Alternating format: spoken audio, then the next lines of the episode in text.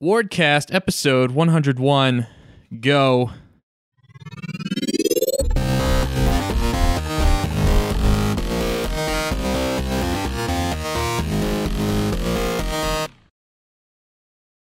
I'm Dylan Alvento, and I am joined today by Mike Futter, author of the Game Dev Business Handbook and former news editor of Game Informer. How are you doing? I'm doing well. Thank you so much for having me. I'm excited. Did I get all that right? You got it all right. The name, the name of the book. Uh, my dogs are barking in the background, and hopefully you can't hear them. Uh, my former job at Game Informer. Yes, all cool, of it's cool. right. Awesome. Because uh, what messes me up about the book title is that the, the URL of the book is different than the book title.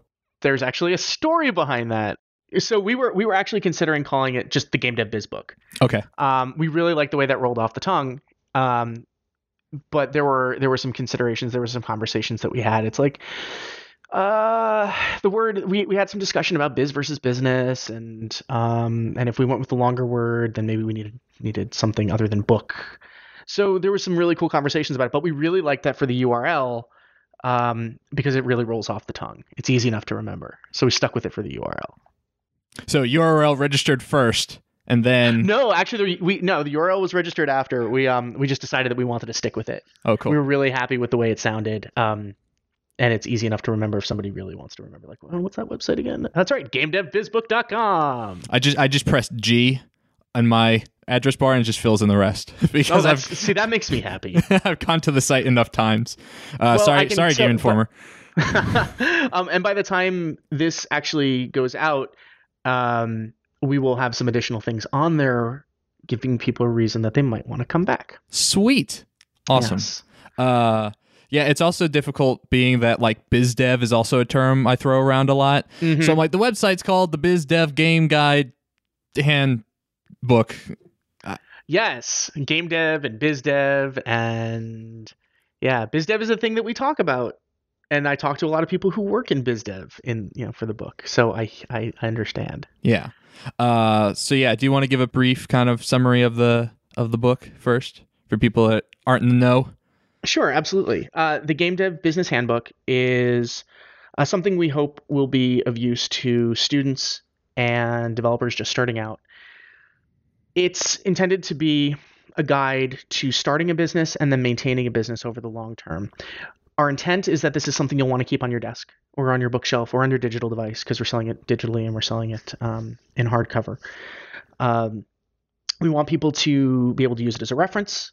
It's not a get rich quick book and you might have seen that on the website as well it's something that we believe is fundamental we had we had conversations at the beginning um, when we were starting what do we want this thing to look like what are the things we don't want it to be and the game development business is very hit driven it's risky um, but it's also an art form and people are passionate about it and they're going to take those risks. Hopefully the book gives people the tools to mitigate some of those risks and um, because business isn't one of the primary focuses when you're in a game development program um, and there's nobody out there really teaching it specifically for game developers we wanted to give people the tools to have the foundational knowledge to ask important questions. Because we talk to a lot of people that tell us well i don't even know what questions i need to ask. Right. giving letting people know what they don't know and and formulating that information. Being able to formulate good questions for an accountant or good questions for an attorney. Just simply being aware of the aspects that influence the game development business outside of coding and art and sound and all those other things Yeah, being an entrepreneurship major in college, I kind of had to make a lot of guesswork in that way. And I don't I don't know how much the uh you might touch on this in the book, but like the startup world kind of doesn't know what to do with games, I feel like in certain ways. It's true, um, and it depends on who you are. And we don't talk about this. I mean, our assumptions in the book.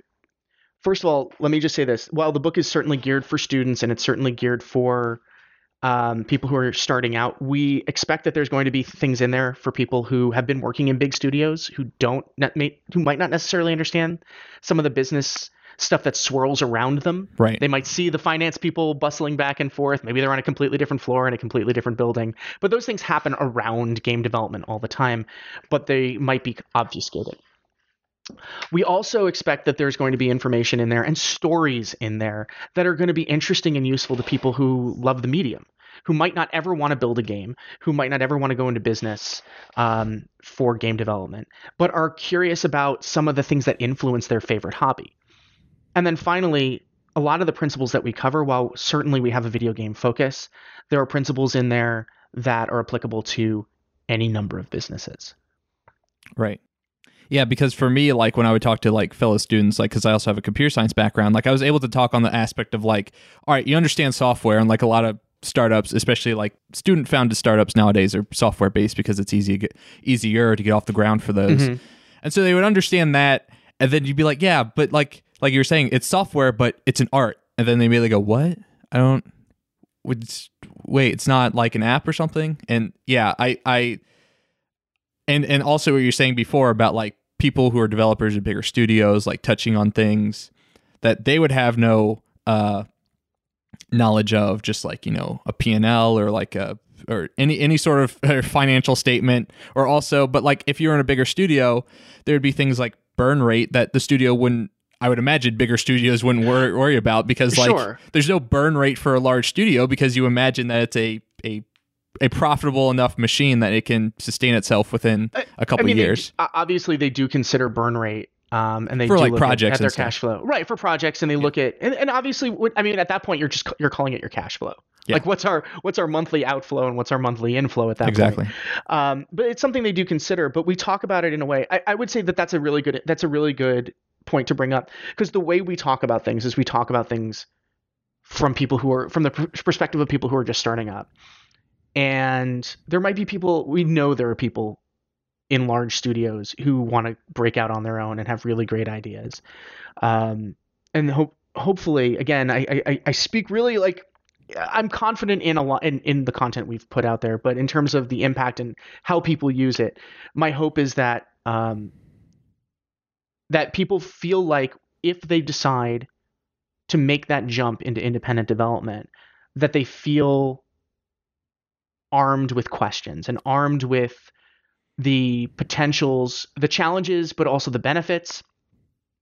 And if people read this and decide like, okay, there's a lot more to this than I than I didn't realize. I'm, I was going to do it this year. Maybe I'm going to put it off a year or two because of financial considerations, because um, of where the project is, because of where they're living. I mean, any of these considerations that flow into all of the things that that um, that make up these decisions, then hopefully we've saved somebody from making a, a decision that that might adversely impact them in the short term, but could be good for them. And they might make that decision a little bit down the road and make and it have it be a really um, a really good decision. Right. Like things like IP law.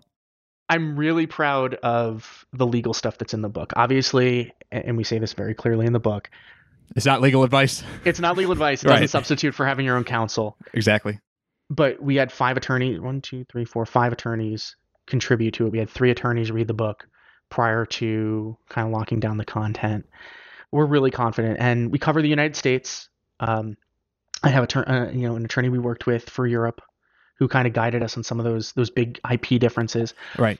very 10,000 foot at that point and this is this is again about getting your foot Starting in the door and really questions. understanding right starting questions um there is opportunity down the road to really dive into that. And there are already there are some really good texts out there that focus exclusively on video game law.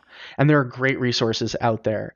Um, but knowing what it is that you need to worry about when you start up those are the things that surprise people every every day. Yeah. and when we see fan games pop up like we talk about fan games in the book I know I know one of the the attorneys you talked to was Ryan Morrison, right? Oh yes. Yeah. Um Yes. and I follow him on Twitter and I know he's Mhm. very loud about You like should you should follow him on Twitter. In fact, all of your listeners should file should follow Mr. Ryan Morrison, all one word on Twitter. He's uh he's great and he speaks very um very bluntly about the risks of fan games. And one thing he says in the book is you can ruin your life. It can ruin your whole life. Right. He, he was on a because you have no protection. panel. You have no protection, and um, he was on a PAX West panel. And one of the things that he and the other attorneys he was on the panel with, and this was about fair use and fan games came up, is that studios, companies, they don't need to send you a cease and desist. They can just sue you, and that's happening more and more. Um, and they don't have to sue you right away. They don't have to tell you to stop right away. They can wait. Can wait till you start like getting a huge following Exactly. or like, yeah. Well, and then if and then if it's determined that you that that you profited there's an entitlement there if they're if you're found to have been infringing. And then, Um, especially if you don't have like any sort of, if you haven't established an LLC where like the, the assets are being put there, it's like, oh, okay, all of a sudden it's considered like a sole proprietorship, and they could then exactly. for we cover that in the book too. Um, Hey, so there I- we go. I, I mean you're you are you're, my, you're the best. Um, so no we, we the way we approached the book and this was another big conversation we had up front was how are we going to put put this information together in a way that makes sense in terms of flow? Um, so we started with personal finance. And the reason we started with personal finance is that if you don't get your own house in order then you're going to have a lot of trouble down the road. First of all chances are you're going to need some savings if you're going to go into business for yourself. If you're going to start working full time building a game and you don't have any other revenue coming in or you have a diminished revenue coming in because you've decided to go part time or uh, contract out your contract out if you're an artist if you're uh, if you're a coder. If you want to contract out and do and do jobs like that to bring in a little bit of money that's great but it's not going to pay you the same as the full-time job you're probably leaving. Or if you're a student the full-time job you might not be pursuing in order to do this. The other thing is when you when you start a business and you end up and you end up hiring people you're responsible for their livelihoods.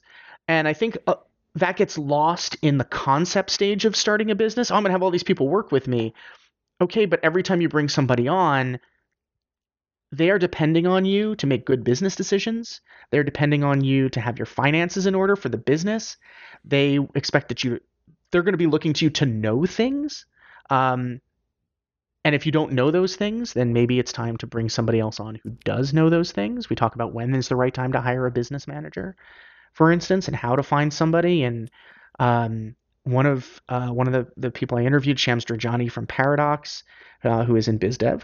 Um, one of the things he talks about is um, that there's this misconception that business people are expensive. Uh, that you can get coders and artists and people who are just starting out for relatively cheap to work on your game, but the business people are the ones that are going to cost you an arm and a leg, and that's not necessarily true. and, and on people- either side. Right. Uh, you might not be able to get the artists you want for the money you think you're going to get. Yeah. Um, remember, people die of exposure. So uh, you do need to pay people. We recommend you pay people. It's something that um, something as a company that that Yeah. that Mike Bithell, who uh, Bithell Games is publishing this book. Mike Bithell and Alexander Sliwinski, Alexander's his COO, um, chief operating officer, um, believe very strongly in. It's something that you know we see a lot in the in the industry where it's um, you know people need to get paid um, artists especially we see people like who offer up commissions on twitter it's like oh well, wait you want me to pay for you to for this drawing it's like yes Uh, yeah, I mean, be, I've I've seen that enough online, but like even I'm gonna keep using anecdotes from school because that's like the like the only ones I You're- have of like other nail- entrepreneurship students. it. every, sing- every single one so far has Um, been hit But uh, yeah, I would I would have classmates and they're like like I said working on some sort of software startup for their project. It'd be like, oh, we're gonna pay the developers X, and I'm like, do you know like starting out like a a like junior developer makes like three x minimum of like what you're paying like and i actually because i wrote a whole business plan for ward my game company hmm and um, one of the things I covered was salaries, like bringing people on. And it, yeah, I had I had producers, business people, you know, biz dev, developers, game designers, artists. But one of them I couldn't find was was writers because like there's no like kind of Mm. stable, consistent like salaries for writers in game. So I went to film. I was like, all right, where are the salaries used in film? And I found some really good stats of like, all right, for like a low budget entry level like Hollywood film for a screenwriter, it's like it was like 65k or something. And then Mhm. for like a big budget like well-known writer, it's like uh, 110, 120k, something like that. and one of the things we talk about because writing and music can be extremely expensive for games we start talking about concepts like royalties and Right. how to mitigate some of that Rev share, things like that. Mhm. And we talk about that actually as an option for your early games. If you can't pay people up front and you've got people who believe in you, you should pay them something up front. Because, again, people die of exposure. They can't pay the rent with with that credit at the at the end of the game. Um, but offering up potentially some some points on the back end, uh, revenue share, as you said. So there's there's a lot of options with which to, with which to view how to handle this. And in fact, depending on where you are in your in your life cycle, there there are different ways that you're going to look at it. So one of the things that we have in the book, or will be will be available for people um, once the book is out, is our digital supplements, and one of them is a set of six spreadsheets. Three of them are samples. Three of them are templates. Um, and the samples cover your first game, like when you're just starting out and you don't have any money coming in. One of them is your like you've been a little bit successful, you have money coming in. Here's what that first budget might look like. And then the last one is you're pitching a publisher. You're going to get a publisher for the first time, whether that's if you're very fortunate, like a large AAA publisher or one of the wonderful um, indie indie publishers, um, those boutique publishers like Devolver Digital or Raw Fury, uh, that have stepped up to really fill that market um, for really great indie games and curated, like having really curated portfolios. Um, so those, you know, that is a force that we've only seen develop in the past five years, six years. Um, and Devolver was arguably the first that really made a go of publishing smaller games. Adult Swim Games is another one, and they're in Yeah. they're in the book as well. Team 17 are like people are referencing Team 17 more and more now, which is like surprising. I'm like the Worms guys. The Worms then- guys, exactly right. Um, I think Curve is another one that's doing this. Uh, Yeah. you know, we're seeing a lot of these small publishers pop up. Heck, Gearbox is doing it now. Mhm. Telltale is Double doing Fine. it now. Double Fine is doing it now. So we're seeing more and more publishing opportunities because it almost goes to if you remember EA Partners back in the day, they were Mm-hmm. leveraging their existing relationships to publish third-party games. It's not exactly the same, of course, but when Devolver started popping up, um, and when you have companies like Gearbox and Telltale that have experience working with retail and um, and understanding like how to get through um, FQA uh, and get the game out onto digital stores and the things that you should avoid or do absolutely do. Uh, limited run games is another one. Uh, Josh Fairhurst uh, spoke to me for the book. Like he, t- he talked to me about little things that that can happen that you can do to make a game like to speed a game through QA or really screw yourself up down the road. So having people who have those expertise and lever- leveraging that expertise, um, it, it's good for the industry. Yeah, I uh I was at Super Smash Con a couple weeks ago, which is like a, a Smash Brothers based fan convention, which is like up near DC, which is really weird. You wouldn't expect all these people to come to DC to see that, but they had the uh, the community manager for Rivals of Aether was there. You know, one of the Mm. other like party brawler Yep. games, and they were doing a panel, and he was talking about how many times they had to go through QA for for for yeah for Microsoft uh, or So or CERT. CERT. Yeah, CERT basically. There's different names, and uh, and Nintendo calls it lot check. So you've got like different names. So when we wrote, so we had like we tackled this in the book. Again, another like funny like how the sausage is made story. It's like okay, we know what it's called for all these. How the heck are we going to refer to it in the book that doesn't Right. lean towards one of them, but gets the point across? We think we just ended up calling it certification or final certification. Or Well, yeah, something I like thought that that was what the agreed upon term was. Uh, I didn't know that was like more of a Microsoft led Yeah, term. so Sony calls it FQA, okay, and Nintendo calls it lot check. So it's different depending on the. that one's kind of cool. It's like I'm going to lot check. It's like Yeah. I'm driving a bus. Let's go to lot check. Park it or, up for the night. or most of the time it's like, oh god, we're going through FQA. Please don't bounce it back. Yeah. Because it could take a month, and if you got to go through it again, especially during a busy period, that's another month or more.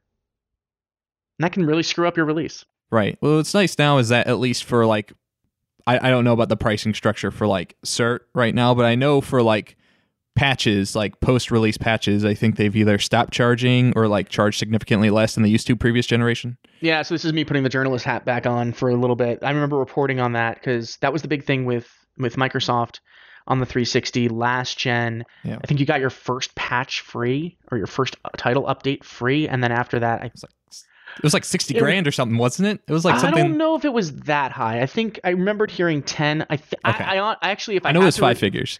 if I had to recall, if I have to recall, I think it might have even been Tim Schafer who went on the record with how much money that was. I'd have to find it. I think it was Tim, maybe, but that's that's what Right. sticks out in my head. But they did get rid of it. Uh, I don't think anyone's going to burn a bridge with Tim over that. They're just gonna be like, ah, it's Tim. Okay, Yeah, we'll let you have that Uh, one.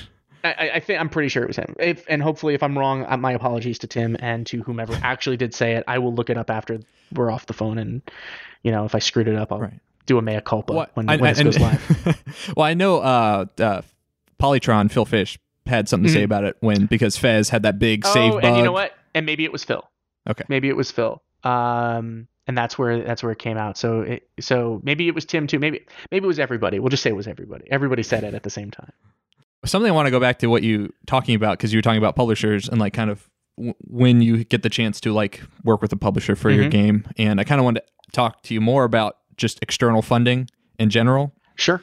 because um as as as a business student i kind of geek out at the fact that campo santo went to panic for Mm. their publishing i just thought that was like oh that's so smart like there are all these other software developers that aren't concerned about games that have plenty of money that you could just talk to them instead of talking to a publisher Mhm. and i thought like that's that that was such a smart way to go about it instead of like going through the traditional channels. And I'm sure they did that too, but like to, to go with Panic for whatever reason, whether it was a good business relationship or whatever, it seemed it, it, it helped like expand things out a little bit. I felt Mhm. like I, I think what ends up being, you know, I, yes, absolutely. I think non-traditional publishing routes and investment routes are really cool. Um, they tap money that isn't being dedicated to the industry already, helps grow the industry. Um, they're cool stories. I mean, I, I still former journalist here. I, I love cool stories about how people manage their business when it's successful, and I also love cool stories where people can reflect on things that didn't go as well, which we do have a few of those in the book. Um, so I think those are important. One of the things that I, I question, and I haven't talked to um, the folks at Camposanto about this, but I'm curious if they ran into any um, into, ran into any challenges by having a publisher who was like, did they understand video game like milestones in terms of video games? Mhm. did did they need education in terms of did they have to start at the start at kind of not you know point zero because these are these are software people right um but they start or you start somewhere where somebody understands publishing in general and you understand you have to then explain like well here's how it works for video games and then here's how it works and you have like all these different first parties that handle things differently and that you have to do differently and you know so here's what the timing looks like. So i'm wondering how much education needed to happen there Right. um, and how much of a trade-off that was and maybe it was not. Maybe it was very easy. Maybe the relationship was so good and the trust was was there that it was that it was super easy but i think that as an example when we talk about we talk about working with licensed properties in the book because that's coming back in a way we've kind of washed that like the badness of of licensed games away from yeah, the like la- B from 10 tier years ago games. Yeah. and right and now people are kind of coming back slowly to the licensed games and they're and they're not bad and i think in some ways wb and rocksteady opened the door for some of that even though it's their own property like batman did really well and now we have Shadow and Mordor. um, shadow of mordor is a really good one and spider-man's coming out and you have this you have a lot of excitement for licensed properties the the dragon ball fighter that bandai namco is putting out is getting huge previews. So we're seeing people return very slowly to licensed games, but also we're seeing smaller developers having an in in a way they might not have before. uh, through those licensed games. Mhm. Well, I feel like you know THQ made its resurrection, so licensed games have to come back too. I feel like I feel like they're, Yeah, they're just eternally that's a- tied together. And that's a cool story too, because I before I was at Game Informer, I was with this, at a site called RipTen, and I had an opportunity to interview Danny Bilson, and it was right after their last Nasdaq warning. Um, when they so the way that works is if your share price slips under a dollar for a certain amount of time, you get a warning. You have oh, I can't remember if it's 90 days or six months to bring that up to above a dollar on average for like 10 consecutive business days. can can you like just bring it back up with a reverse stock split? Can you just... Oh God. Okay, so that's how THQ did it. Okay, So that's, I'm trying to remember if that that was the if they pulled that or not. Oh no, so this is um, oh man, I'm really glad we're having this conversation. So the problem with the reverse stock split. So the concept behind a stock split in general is that um, you're creating additional share value. It's it's the the the non-financial piece of it, the the the the emotional piece of it is my company the company I've invested in is doing really well and the stock price is getting really high. And it's really hard to like buy shares of that company. So we're going to split this split the price. So I worked at I worked in the mailroom at Lucent Technologies back in the summer of 97 was my first year because it was my my summer after my freshman year in, in college. And their stock price hit 100 and then they split and of course, then the stock starts going up again. So all those people who then had two share, two share, two fifty dollars shares for every hundred dollar share they had before, start seeing that value go up and up and up and up and up and up again. The reverse stock split does the opposite. It is a bad sign to investors, um, and you have to over over reverse split. So if you were just do just enough to get that share price above a dollar, it would sink again because of the the message. That right, because people would start offloading their their shares. Exactly. Um, plus, you your investors lose fractional shares. So if they have anything left over, so let's say they had five shares after this, you know, left over after the split, and it because theirs was a six to one or one to six, I think. Oof. So if, yeah, it was a rough, rough reverse split. And exactly what happened. They they did it, and then it started sinking again, and then it was just, it was just the end um, and then covering kind of the after effect of that story. It was the major the major sell off happened in January of 2013. I started at GI in April of 2013. Shortly after that, Nordic made its big push, and at that time. Uh, they did not want to get into development. They were strictly about publishing. Their philosophy has obviously changed, right. and now they're doing more. Obviously, Darksiders 3 is coming out. They just announced Biomutant. Um, there's a couple of other things that they're doing that's just I really fantastic. My new red faction. Where is it? Give me the new red faction. Where's the IP? Where is it going? Where is it? Um, I, I need it so bad. I, I, think they have the I think Nordic has it. Because who else Silver, bought it? Yeah, Deep, well, Deep Silver. Silver bought a bought a bunch of stuff. They bought, um, and then Crytek also you know ended up buying Homefront, and then Deep Silver ended up buying that from, uh, from Crytek and there was something else. So Vigil, because they had just released Darksiders 2, they didn't have a project in development, and THQ, because Jason Rubin, who's now at Oculus, okay, um, yeah. is the head of publishing there. Uh, was uh, was CEO, of, right? He was CEO of THQ when when they went over, but he but you know they tried to save Vigil, but they didn't have a, a game for the, far enough in development that they they could sell off. So Vigil split. David Adams, who was involved with Darksiders 2, I want to say he was the project lead on that. I, he, if not, then he was someone very close to the top of that. Um, and maybe the studio head. Um, he and Joe Mad, like Joe Mad, obviously went off and did Battle Chasers, which THQ Nordic is publishing. um, and then David started Gunfire Games, worked with Oculus, and Gunfire, I believe, is working on Darksiders 3. Okay. All right. So this is all I'm doing this all from memory. Right. So so so there is a little Vigil DNA in Darksiders. A lot, 3. I would say okay. a lot, and and I don't think if I recall, Joe Mad isn't doing the art, but they've but I've seen the game, I've seen the trailers and everything, and it looks like they're doing a really good job of emulating his art style. Where where's Volition right now?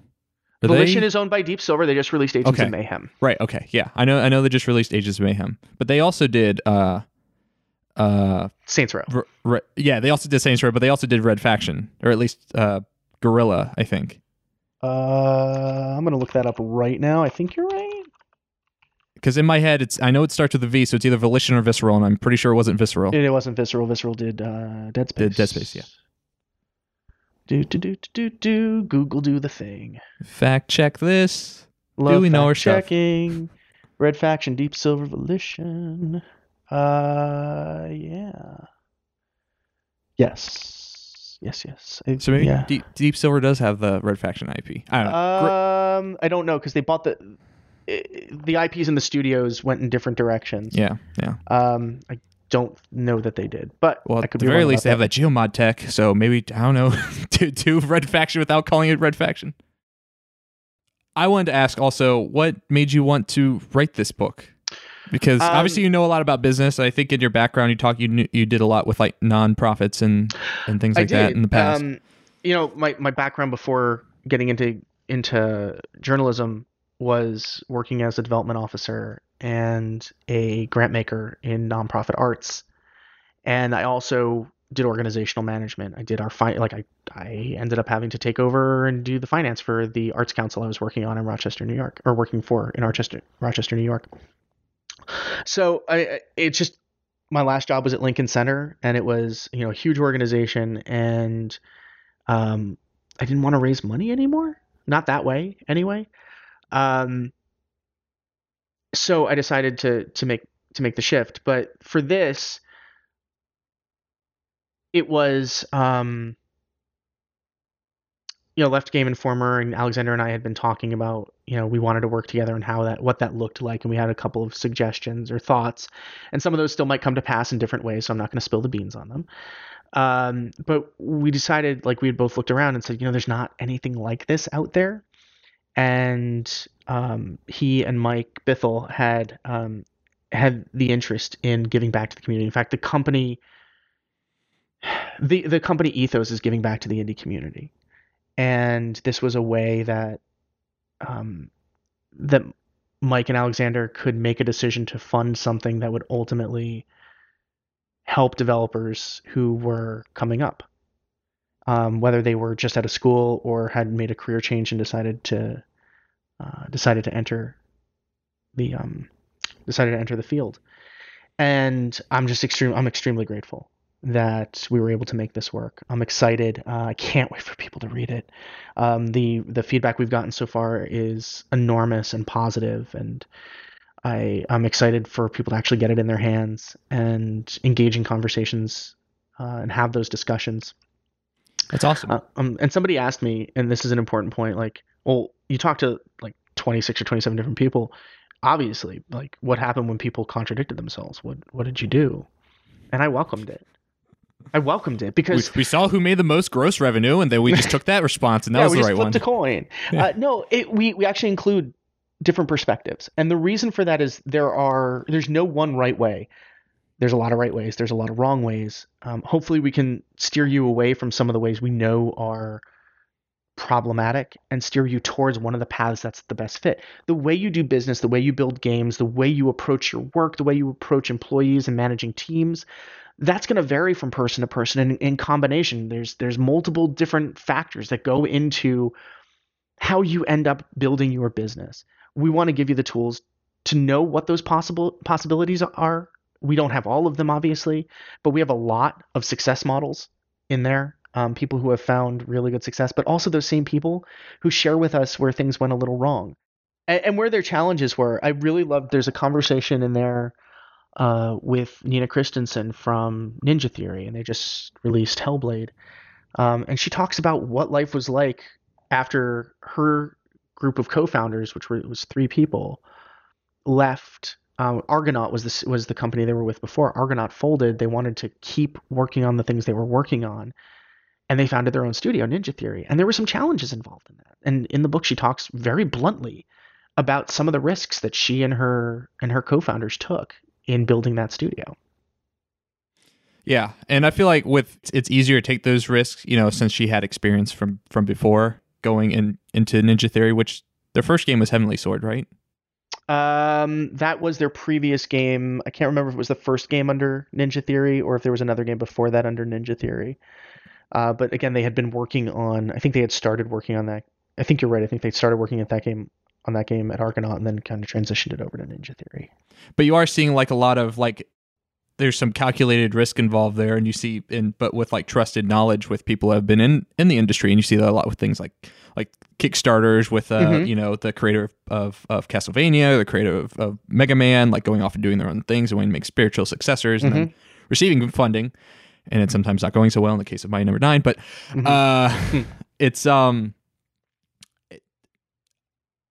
I th- I think sometimes people lose sight of that, um, especially when they're starting out and have no previous experience or expertise. Like they have a lot of assumptions. I have a lot of assumptions of like how I think a business should be run or like you know what my product should be like. But you know until I get to test those in practice, you know. For, for better for worse, people aren't really going to give you the time of day in in most circumstances. You know, mm-hmm. in in terms of like maybe a publisher, or maybe like a, uh, other developers that you might want to bring on for you know for experience or, or things like that or for mm-hmm. to help you make the product i think that's a good lesson to have in there to say like all right this is when you should be making calculated risks and these mm-hmm. should be how you should be making that calculated risk so you know, and when to be risk averse and when not to be risk averse. Because I mean, that's that's stuff I've I've I've learned along the way. It's like when it's important to like put yourself out there and like be a little more risk taking, whereas you know be a little bit more reserved. Mm-hmm. And, also, I think there's a lot of those startup considerations. Like obviously, we have people like Nina and Ron Gilbert and uh, Jordan Weisman featured in the book. But also, I talked to Phil Tibitoski from Young Horses. They have an um, they have a fascinating story about decisions they made early on that were really good for Octodad and the way they handled Octodad, and where they ran into some challenges with how they handled that because there were, I believe, 18 people who were involved in the making that game, and obviously when the studio was founded, there weren't all of those people involved. Um, talked to Tom Eastman from Trinket. They're working on Battle Chef Brigade. Um, and uh, also talked to Steve Gee from Adult Swim Games, who's publishing their game, about how that relationship came together. Uh, Davey Wreden uh, talked to me about kind of the the challenges that, that he's run into and and his search for a business manager and finding that that right fit. And Davey and I had talked on the phone prior to, our interview um, about some of the things that he was looking for. So, I mean, the the there's a I'd like to, I I believe there's a great breadth of people um, who are um, who are featured in the book. People who have just been through the startup period, people who are still going through their first major game with a publisher, to all people who are elder statesmen. Brenda Romero was was really kind to talk to me about um, her perspectives on hiring and how she manages that.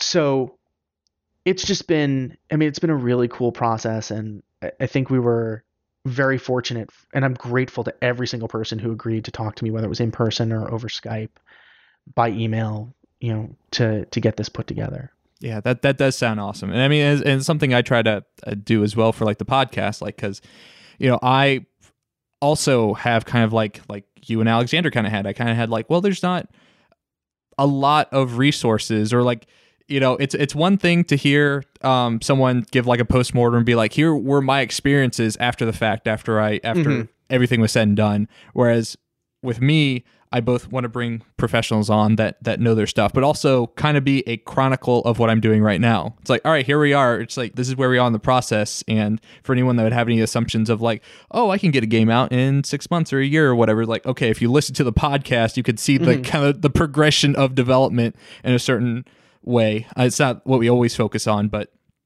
it's it's it. I think having kind of like an almost like live in the process kind of thing also helps with with that mm-hmm. and Absolutely. people understand that absolutely and so hopefully like maybe somewhere I'll, I'll be somewhere to be able to speak from experience where where that's like all right if you watch this entire process you can understand how uh what it takes to get through all this absolutely like i'm i'm excited and and i hope we have the opportunity to do more things like this. Yeah. Um, I think there's so much there's so much more to to discuss that um, I'm real as I said I'm really excited for the conversations that are going to happen when we uh, when we put this out, which will be we, we're we're saying in October, and I am confident that that we're going to hit that for digital, and then it'll be hardcover before the end of the year. Right. Yeah, I saw I saw Mike Bithell tweeting about writing uh, his foreword for the book. Mm-hmm which and is really great and very touching, and I'm excited for it. And then Rami was like, "You spelled forward wrong." I, I, I, I, we already took care of that. It's all good. All right, good, and good. Of course, and of course, Rami was the one who jumped at him and poked at him about it. The two of them have an amazing relationship, and it's fun to watch. Yeah, um, yeah, both of them are awesome to just watch and have them. They're they're so awesome about reaching out to people and being mm-hmm. honest and and talking about their experiences and even doing stuff like uh, I forget which they went to some conference in Eastern Europe and just gave a bunch of shit to the G2A guy during his panel. I was like, all mm-hmm. right, yeah, like mm-hmm. you you guys are interested in the in the health of of indie development mm-hmm. for the long and, term. And Rami, man, he uh, there's a number of places where he shows up in the book, as I'm sure you're I'm sure you're shocked.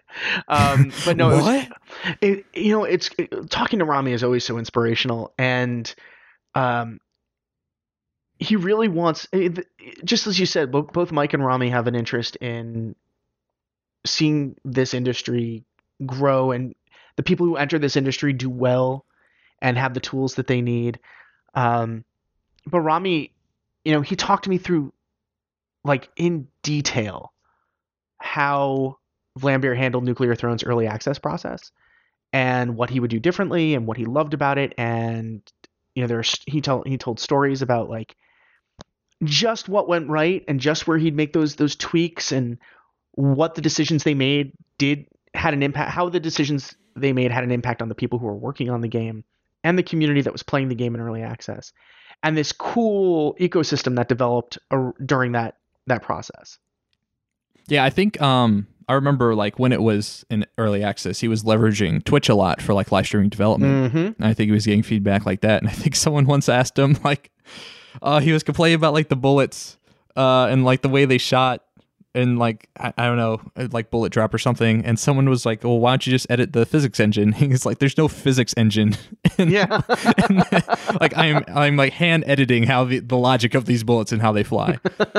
And I always thought that was a, that was a cool way to like engage with people as well and like building building that community early hmm because obviously like i i respect and follow rami because you know i'm an aspiring developer but it's hard to think of it from the perspective of someone who's just loves Vlambeer games. And like I I'm so grateful for I mean he he provided an amazing testimonial for the book and I just not only grateful for for his time but he read the book before you know we locked down the content provided feedback and you know then provided that testimonial and it's the, it's the it's those kind of things where people were kind enough to spend their time not just not just talking to me for the interview but to really invest in this process that I'm so grateful. Yeah.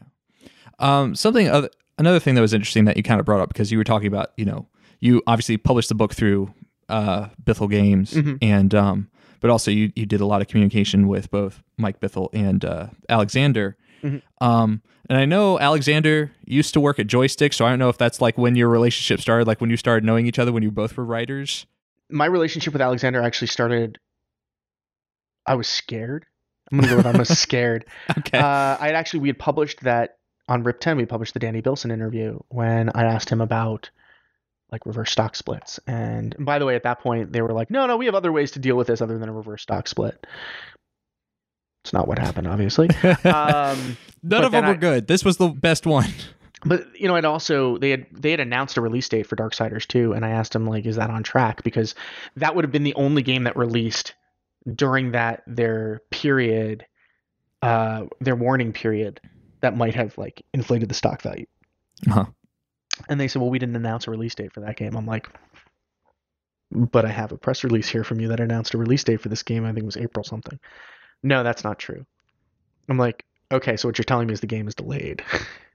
uh, so there were, of course, like that got picked up on by a lot of major sites. right Uh, Jim Reilly, when he was at um, at Game Informer, picked it up, and Alexander picked it up, and I get this DM on Twitter. It's like, um, "Do you have time to talk?" It's like, uh, "Yes." And he pick up the phone. He calls me. I pick up the phone, and, and I'm like, "Hi." He's like, "Hi, this is Alexander Sliwinski from Joystiq." And I'm like, "Oh, hi. Uh, nice to hear from you." He's like, "So who the hell are you?" And I'm like, oh, what did I do? I'm like, what did I do? Did I do something wrong? Did I screw this up? Did I really blow it? And he's like, no, you didn't. You did a really great job, and nobody knows who the heck you are. So I'm trying to figure out, like, who are you? So I gave him my whole story. Like, I've got an MBA. I've got, you know, my previous life was in finance and in business and like really had to know like how nonprofit organizations worked like from top to bottom and what their budget should look like and he's like oh okay um cool cool and then and then he and I stayed in touch. sweet And we we uh so what most people didn't see, never saw, knew about through some tweets, but whenever there was an earnings call, like it would be like, did I just hear that right? Did they just say what I think they said? And like and it would be like it was nice to have that double check before the Seeking Alpha transcript went up Mhm. to be like are we understanding that correctly? so it was it was interesting to um to have someone who I could talk to about the business aspect. Right. of So things. so Alexander's been interested in that stuff for a while because I think it's interesting. Like you both kind of had this both in journalism and then both became like much more interested in in biz dev Mhm. and games. Uh, with Alexander as CEO of, of Bithell Games, and you writing this book. It's um it, it was it's a good match. Like we had talked for a number of we had talked for a while a number of years about how we were going to work together. We wanted to do a podcast about business. We were both still on, on the other side. Um, you know, were there things that we could do to to really lift the level of discourse? And I think both of our focus, if you look at the the stuff that I wrote when when I was at GI and the stuff that Alexander wrote when he was at Joystiq, both of us really take the explainer approach um, very seriously um, and really di- making complex stories digestible for average readers who might not have that foundational level of business. And in some ways, this book is a book length explainer about how indie business works. Mm-hmm. Yeah, that's awesome. I love I love seeing when when journalists do tech that stuff both on the biz dev side, but also on like engineering, whether it's software engineering or hardware engineering. Because I know when the Xbox One X was still Project Scorpio got announced, I think uh, Justin McElroy did a huge explainer about what's a teraflop yeah, on right? on Polygon. I was like, yeah, that's I have a degree in computer science. I still don't really understand what a teraflop is, so this it's, probably it's great for t-shirts. Yeah, you like put how many teraflops you have on a t-shirt, and everybody's everybody's like, oh, that's a lot of teraflops. I think it's like a it's like a parsec, right? Like, yeah. Yeah. This ship can do it in 12 teraflops. Oh, well, that's probably about as accurate as saying it can do it in 12 parsecs and making it seem like the parsec is a unit of time. Not a unit of distance. Uh, I mean, maybe Han took a shortcut. I don't know. but you also told me you have a story about, um, I don't know if we've kind of already covered it in like several different ways here, but about why Bithell Games is publishing the book. Sure. I, again, a lot of this comes back to the company's philosophy and Mike and Alexander's philosophy of giving back to the community. Um, there were Mike tells the story in his own way in the foreword for the book, and I don't want to spoil that. But from my perspective, one of the things that um, that made me really excited for this project is it comes from a place of altruism. Uh, it comes from a place where um, this isn't about it, so often you know you hear like oh pull yourself up by your bootstraps and the independent game development community is not like that. There is a lot of a lot of helping that goes on behind the scenes. Um and this was a way that that Mike and Alexander could do that for the community and create something that had some lasting impact we believe. Um and and do some good. And if we can help people make smarter business decisions or ask the questions that lead them to better decisions for them, then great. Um, we're not going to make anybody rich. As I said at the beginning, this isn't a get rich quick book. But um, if we can help people protect themselves, go in with their eyes open, and have the foundation to build their own success, which is a process and it's not a straight line, there's gonna there are ups and downs along the way, then I think we've succeeded. And I, I look forward to engaging in those conversations with people. And I hope people will talk to us if there are things in you know things they find that they have questions about. I don't I'm I'm fairly open. I love having those conversations and mm-hmm. um, delighted to start engaging in them in different ways with people. I feel like this is an example of one of them because oh, you know. I've, I've, I've talked yeah I've talked to a lot of, of indie devs who you know I've just reached out to them in email or on Twitter just like hey do you want to come on podcast and talk about indie game dev and talk about like your experiences with it? And you know I've had a lot of indie devs come on here and also people in biz dev or talking about games in biz dev. Um just just be willing to to share their time with me and be able to talk about their experiences. And I think it's it's a super valuable resource. So yeah, like you were saying, it's like there's no there's no like I mean there's competitiveness uh, to a little bit like maybe just some fun rivalries, but there's no like trade secrets. These are all mine. Mm-hmm. I ain't sharing them. Get bent. Go find someone else to talk to. Yep. And I think that and, and this is one of the things that I'm really excited about the book and our epilogue, our last chapters, every single person I interviewed, I said, all right, look, if you had one piece of advice for people, for starting out, what would it be? No, no specific topic, no, no, no right or wrong answer. What would that, what would that thing be? And I got wildly different answers on wildly different topics. And I want to say that Nina Kristensen again said that similar thing is that this concept of rivalries and and um, and a zero sum game doesn't exist. That we can all help lift each other up. Mhm. and that's important. That's an important part of the independent game development community. Awesome. I just wanted to quickly talk about PAX West since you went over. oh over yeah, there. let's talk about PAX West for a few minutes. Totally. Sweet. Yeah. So tell me about PAX West because I've only ever been to East. I've been to East twice now, um, past two years, but I've never been to the Prime. The Prime, which it isn't called anymore, which it will always be Prime in my heart. um, I absolutely love Seattle. I love that that area of downtown where where the Washington State Convention Center is. Um, unlike PAX East, which is all on that one floor, and then you've got conference rooms, kind of all of them are like right there.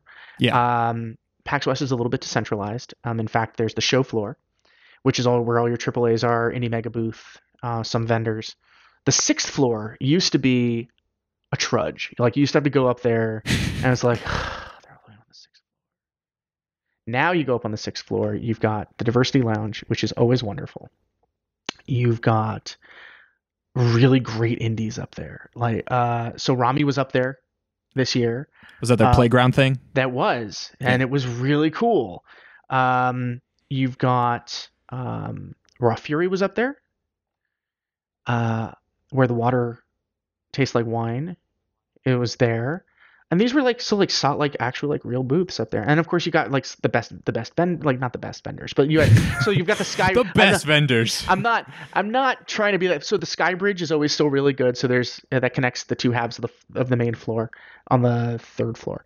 Then you actually have their number. Like We Love Fine was up there, and Loot Crate was up there, and Jinx was downstairs on the main floor. So some of them have so some of them have booths on the main floor, but uh, but the sixth floor was like really great this year. It was like it was like indie heaven up there. Um, so I'm really glad to see like there's not this like quality dichotomy anymore between the main floor and the sixth floor. And then you've got theaters for panels that are in a number of the hotels around. So it's way more decentralized. There's a lot of walking, which I I enjoyed. And um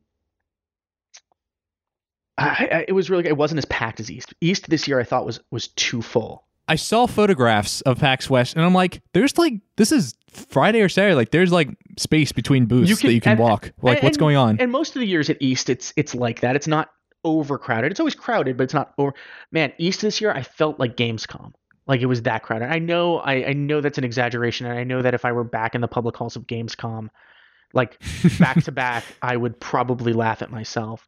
But PAX East felt way more crowded this year. I know they added a fourth day for for next year on Thursday. I think it is.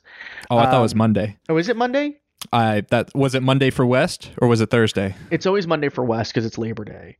And also, Um, there's there's PAX Dev that comes right before it. Right, PAX Dev comes. I don't. I need to double check to see what day they added East. Thursday makes more sense to me than Monday because I don't. I, I can't imagine just taking off a regular Monday for for PAX. I mean, people will do it, but hmm it's just journalists. I would be surprised if they stay for Right. the for day four if day four is Monday. If it's if day four is Sunday, then you'll see journalists staying.